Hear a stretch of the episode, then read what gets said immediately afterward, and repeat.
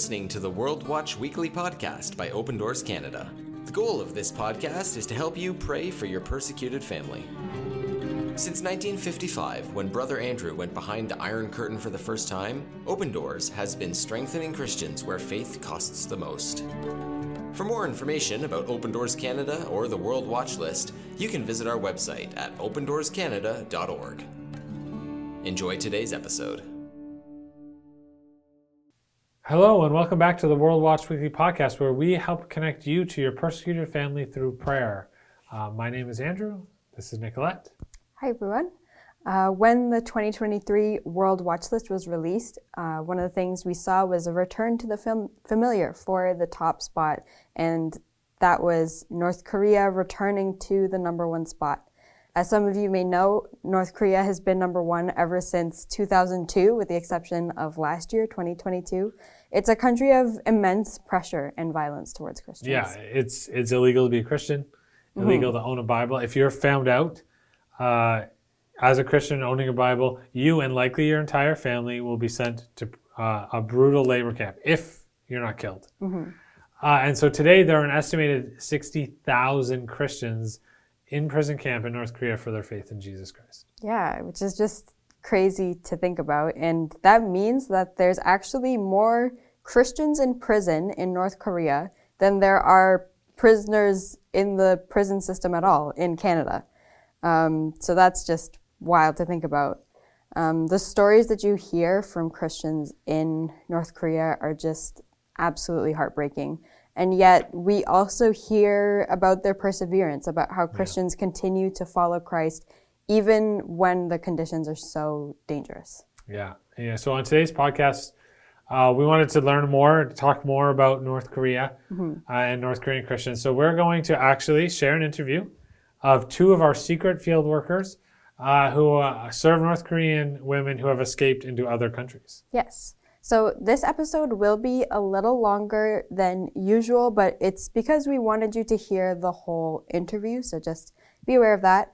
Um, also, for security reasons, we can't have the actual field workers speak. I, I, I'm sure you understand. Um, but we're going to reenact the interview. In Yeah. Yeah. Like reenact Yeah. is an interesting word. I'm going to read the questions. Yes. Nicolette is going to read the answers. Yes. Yes. That's Uh, yeah. and there's actually two field workers that were interviewed, and she's going to read the answers for both of them. Mm-hmm. And their names are Sister R and Sister J. Uh, so why don't we just jump right into the interview, Nicolette? Uh, can you describe uh, the typical experience of a North Korean woman, a woman who flees North Korea? North Korea is normally very closed and people cannot really travel outside the country. But also inside the country, they have to get permission to travel from place to place. In the early 90s, there was a great famine in the country called the Arduous March. About 3 million people died of starvation. So people had to travel out to earn money to support their families inside the country. So when women flee the country, it's normally because of their financial situation. Right. And so is there still famine in the country? After the arduous march, things slightly improved, but after the pandemic, the experts say there is now a second arduous march because the government had to close the borders and block people from traveling in order to, pre- to prevent the virus from spreading. And that caused a serious famine inside the country, so it is very difficult now, too. Okay. Yeah. What risks do women take to cross the border? Normally, to travel legally, they have to get permission from the government, but you have to be a government official or very high class to get permission. So many of them flee illegally and they automatically become traitors to the government and to the country. If they are caught in another country, they will be brought back to their home country where they will get a trial and possibly go to prison. If they are caught with any evidence that they have had contact with uh, any Christian people or South Koreans, they will be sent to a political prison camp, or in a serious situ- situation, they will be executed. If someone is caught with Christian materials, the government will look for their family and the whole family will be sent to the political prison camp, even though the family are innocent. There are also risks during the process of escape. When the women travel outside North Korea, it's usually at night. Usually they travel through the river, which means they could be caught by the guards or they could drown in the water. Yeah, very, uh, very dangerous. Yes, absolutely. When the women get to China, what problems uh, are they likely to face there? As the women travel illegally, they normally need a broker, and sometimes they are deceived by the brokers. At first, the brokers tell the women that they will connect them to a safe place where they can find jobs, but many times the women are sold into marriages. Mm. Some of them are trafficked into the countryside where they are sold to Han Chinese families to have a baby or to be a wife. But as illegal wives, they are not official formal wives. They are like women who have a baby for their house. So Chinese officials never allow them to have official documents, no passport, no ID, so they don't exist in China. Any ladies who are captured by the officials or by police have to be deported back to North Korea because they escaped illegally. Those women are hiding around the remote areas in the mountains and the countryside, and our lady field workers go to visit their villages to have Bible study groups. Right. So, can you uh, explain then how the women's ministry, the, these Bible study groups and whatnot, help mm-hmm. these women? So, when the women first visit the ladies' Bible study group, they are very confused, really suspicious of what's going on. They never listen to other people, they are just focused on themselves. There are so many quarrels and fights inside the group. But as the years go by, the sisters come just to hear the talks from the field workers and to share the Bible verses. Uh, through this, they encounter Jesus Christ. They really listen to the Bible verses and sermons, and sometimes they get baptized. Mm. Uh, some even volunteer to be the leader of the group so they can better understand other sisters and care for them as well. Mm.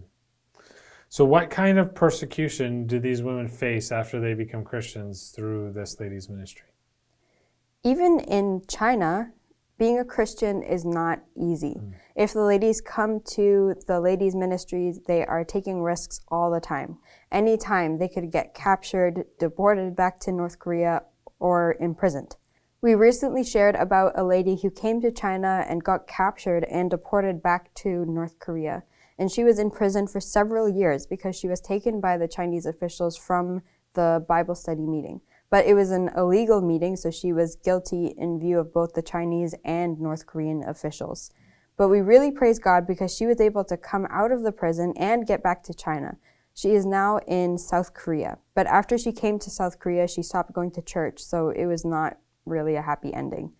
She doesn't have bitterness from what she experienced. She still loves to meet the people from the Bible study group, and she really desired to meet our field workers her story is still going on. Mm. Well, we will be praying for her. Mm-hmm. So, how do the women uh, inspire you in your own faith? North Korean refugee ladies have lived a really miserable life, so I cannot even imagine having to keep my faith in that situation. But they never lose their hope. They are so excited to know Jesus Christ, even though they are still suffering and they are still hiding. They are really full of joy in Christ. They do not complain about their circumstances. They give thanks for everything, even the small things they have and the small things we share with them. They give thanks to God and they give thanks to us. And not only us, they also give thanks to all the supporters, though they have never met them and they don't know their names or their faces. God's grace is really powerful. They are overflowing with joy and hope. I think that is only from God. It is only possible because God really walks with them in their lives. Of course, there are many stories without happy endings, but there are also so many successes and victories. That's why we can keep doing this ministry, even though it's really difficult. But we have power and energy from God, so we can still do the work. We feel God's presence, and God is really working through our ministry. We need a lot of prayer from supporters all around the world. It's not just us who are doing this, but all of us are working together and are working for God's kingdom. That's why we can do this work. We can keep doing it because of all the supporters, because of your prayers and your physical support. Mm. So, when you start to share the gospel with the women, is it difficult? Do you experience resistance? Of course, it's difficult, yes. We hear many testimonies from our field workers saying the women never open their hearts at all. They are all brainwashed by the North Korean regime. So the first time they come, they are really afraid to hear the gospel. Our field workers and older ladies from ladies' ministries pray a lot to bring one person to our ministry. Each time they bring one new lady, we need more and more prayer because they really are against Christ and against Christianity. So one new lady is really hmm. precious for us. When we hear that one visitor or one new person has come to our ministry, it's really precious. So if, if they're against Christ at the beginning, why did they even come? The meetings are not open for everyone, but each lady in the ladies' ministry brings another person along. It really takes time for them to bring just one person into the ministry. And at the beginning, it's really difficult to open their hearts. They don't want to come. They are really afraid to come to the meeting and hear the gospel. So we have to pray a lot to prepare ourselves and prepare her to come to the meeting. And God will be the one who opens her mm. heart. It's really difficult for one person to come to Christ.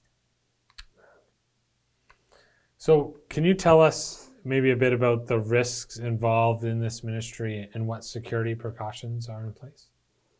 We have to take risks. Sometimes we are not protected. But even though it's risky and we know it's not safe, we still have to do it. We cannot prevent all the risks, but we do everything we can to protect ourselves and the people that come to our meetings. So everything is really hidden. The meetings are in secret, so they cannot be tracked down or mm. followed by anyone. But the women are really ready for the risk. They are still coming because they really want to learn more about mm. the Bible and to know Christ more. Amen. Mm-hmm. So, uh, what would be the consequences if, if the work you do was discovered? Because the meeting is a Christian meeting, that means those women were involved in Christianity, which is the big enemy to the country's government. That means the women will possibly be sent to a political prison or they could be executed. Also, the location of the meeting will be closed down to avoid any more risks. The field worker will have to find another place that is far away in the countryside so that no one will be suspicious of anything that's going on. And if things go very wrong, the field workers will have to escape too. And maybe the whole ministry could be shut down. That's a lot of risk. Mm-hmm. So, if someone was to ask you, is it worth it to take such big risks? What would you say? Our physical survival is important, but so is our spiritual survival. That's why God calls us to be here. God loves each of these women so much. So God is waiting for North Korea and North Korean people, even though they are a very closed country. Mm. We cannot go in and share the gospel in front of everyone. This is the only way we can do it, even though it's in a secret and hidden way. We really want to share God's love to them and to let them know that there is an amazing God who helps them, who will be with them all the time. We have to share that, even though it's risky. Sometimes the lady workers have to travel long hours, and there is risk that during the travel there could be some threats or mistakes made as well. Also, the women who come to the meetings may not even care about God, um, or and they just want to share about how difficult their lives are, and they could just, or they could just come to get funds. But our field workers would say that it doesn't matter how much time they spend or how much effort they put in because it's about spreading the gospel to those women. And these women symbolize the women of North Korea. It's also about strengthening the church inside North Korea. We can't go inside the country, but these women will eventually form a church in North Korea. Mm-hmm. So, what would happen to the ministry if, if you didn't receive prayer and financial support from around the world? The ministry itself is based on the prayers of the, our brothers and sisters around the world. Because they face so many risks, they really need your prayers. There are times where they are traveling, where they are caught by the guards and their ID is checked. Those are very dangerous times because the ministry's location could be revealed. But then the guards check the people in front of them and they just pass over the field worker and check the people behind them and they think, what's happening? Why don't they check us? And then they say, oh, surely it's a miracle. Mm. So through the prayers of our brothers and sisters around the world, they avoid danger. There are many testimonies from the field workers that they experienced something very unusual and something very heavenly because of your prayers. There are times where they are discouraged because things just seem so closed down and they don't seem to be working. But during their prayers, they feel that surely there's brothers and sisters around the world that are praying for me. And because of this, I suddenly have this light or this courage inside mm. of me. That's how they feel. Our ladies' ministry is not only done by us, we are all doing it together. We are just going out to share the gospel, but you are the ones who send us there. We're like a team, so we need your support a lot. Of course, there is God first. God wakes you and He gives you a heart to support us and to pray for us. So we're all like one team. Without your support and prayers, we can't do anything. So please pray for us. Yeah. Wow. One last question. What would you say to a supporter who is given towards this work? First, we thank God for every supporter. We can do the ministry because you pray for us, because you support us. God is using your support and God is answering your prayers through our work. So even though you can't see it with your own eyes, there is so much spiritual fruit from your prayers and support. Maybe someday soon we can all come together and thank God and worship mm. together, but now we can't do that. So we are doing the work, but we need your support even though it's invisible. Thank you so much for what you are doing. Well, what an incredible experience to hear from the heart of these two secret field workers. Know, as they mentioned time and time again, Nicolette, in that interview, it is it's only because of the prayers of God's people that mm-hmm. they are a- sustained and able to continue. Yeah. And so I think the best thing we could do for now for them now is to pray for them. Absolutely. So Sister R and Sister J gave us some prayer points to share. So here they are. They ask that we pray for the ladies who come to the meetings, that they would come despite opposition. Yeah, and we want to pray for the meetings themselves, that they would the meetings would be protected and and uh, from prying eyes and ears. We also want to pray for the field workers who are ministering to these women, that God would protect them. Just as in a moment we're going to pray, I would encourage you to pray along uh, with us uh, as Nicolette prays. And, and in the days and weeks to come, whenever you uh, hear about North Korea, you think about North Korea, I would encourage you to pray for Sister R, Sister J, and these women in this ministry. It is so important that we continue to pray for them. Yes, so join us now as we pray.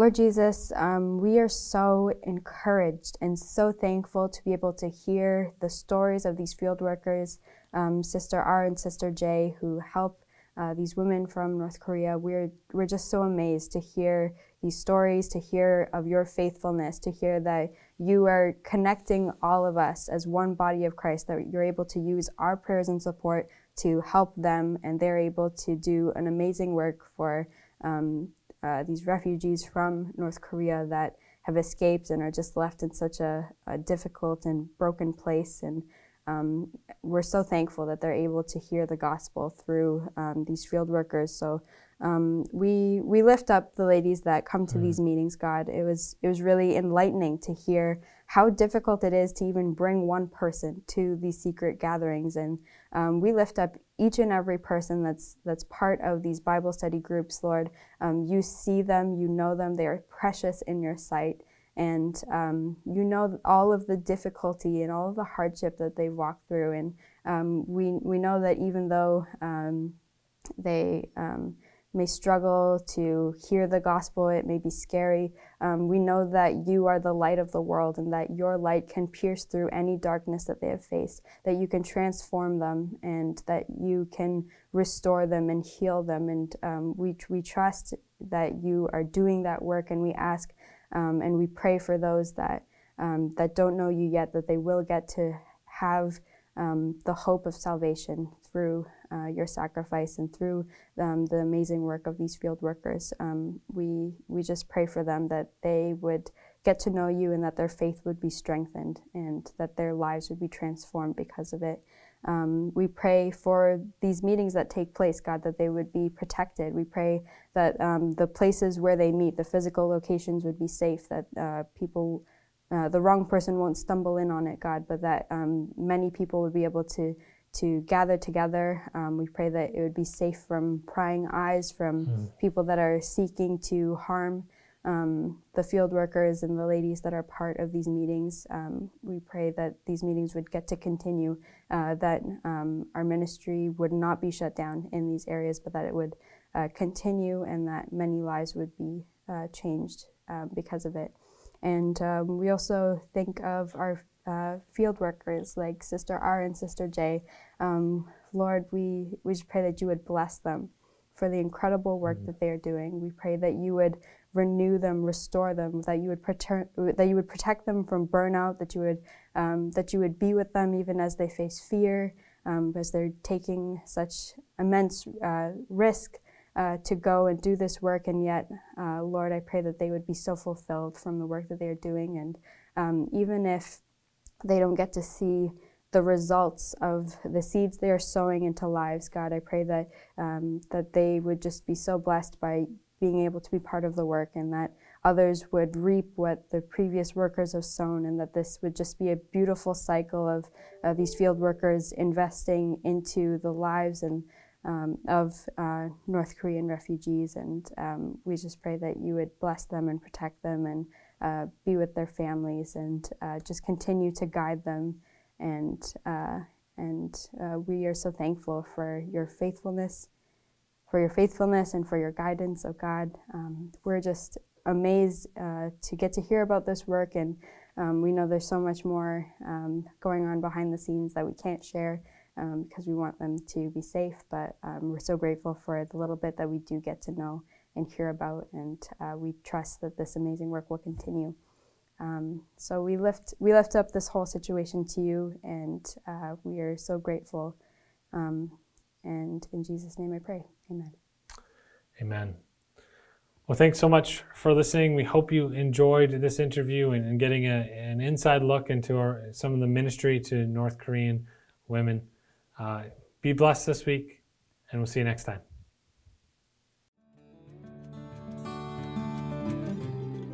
Thanks for listening to this episode.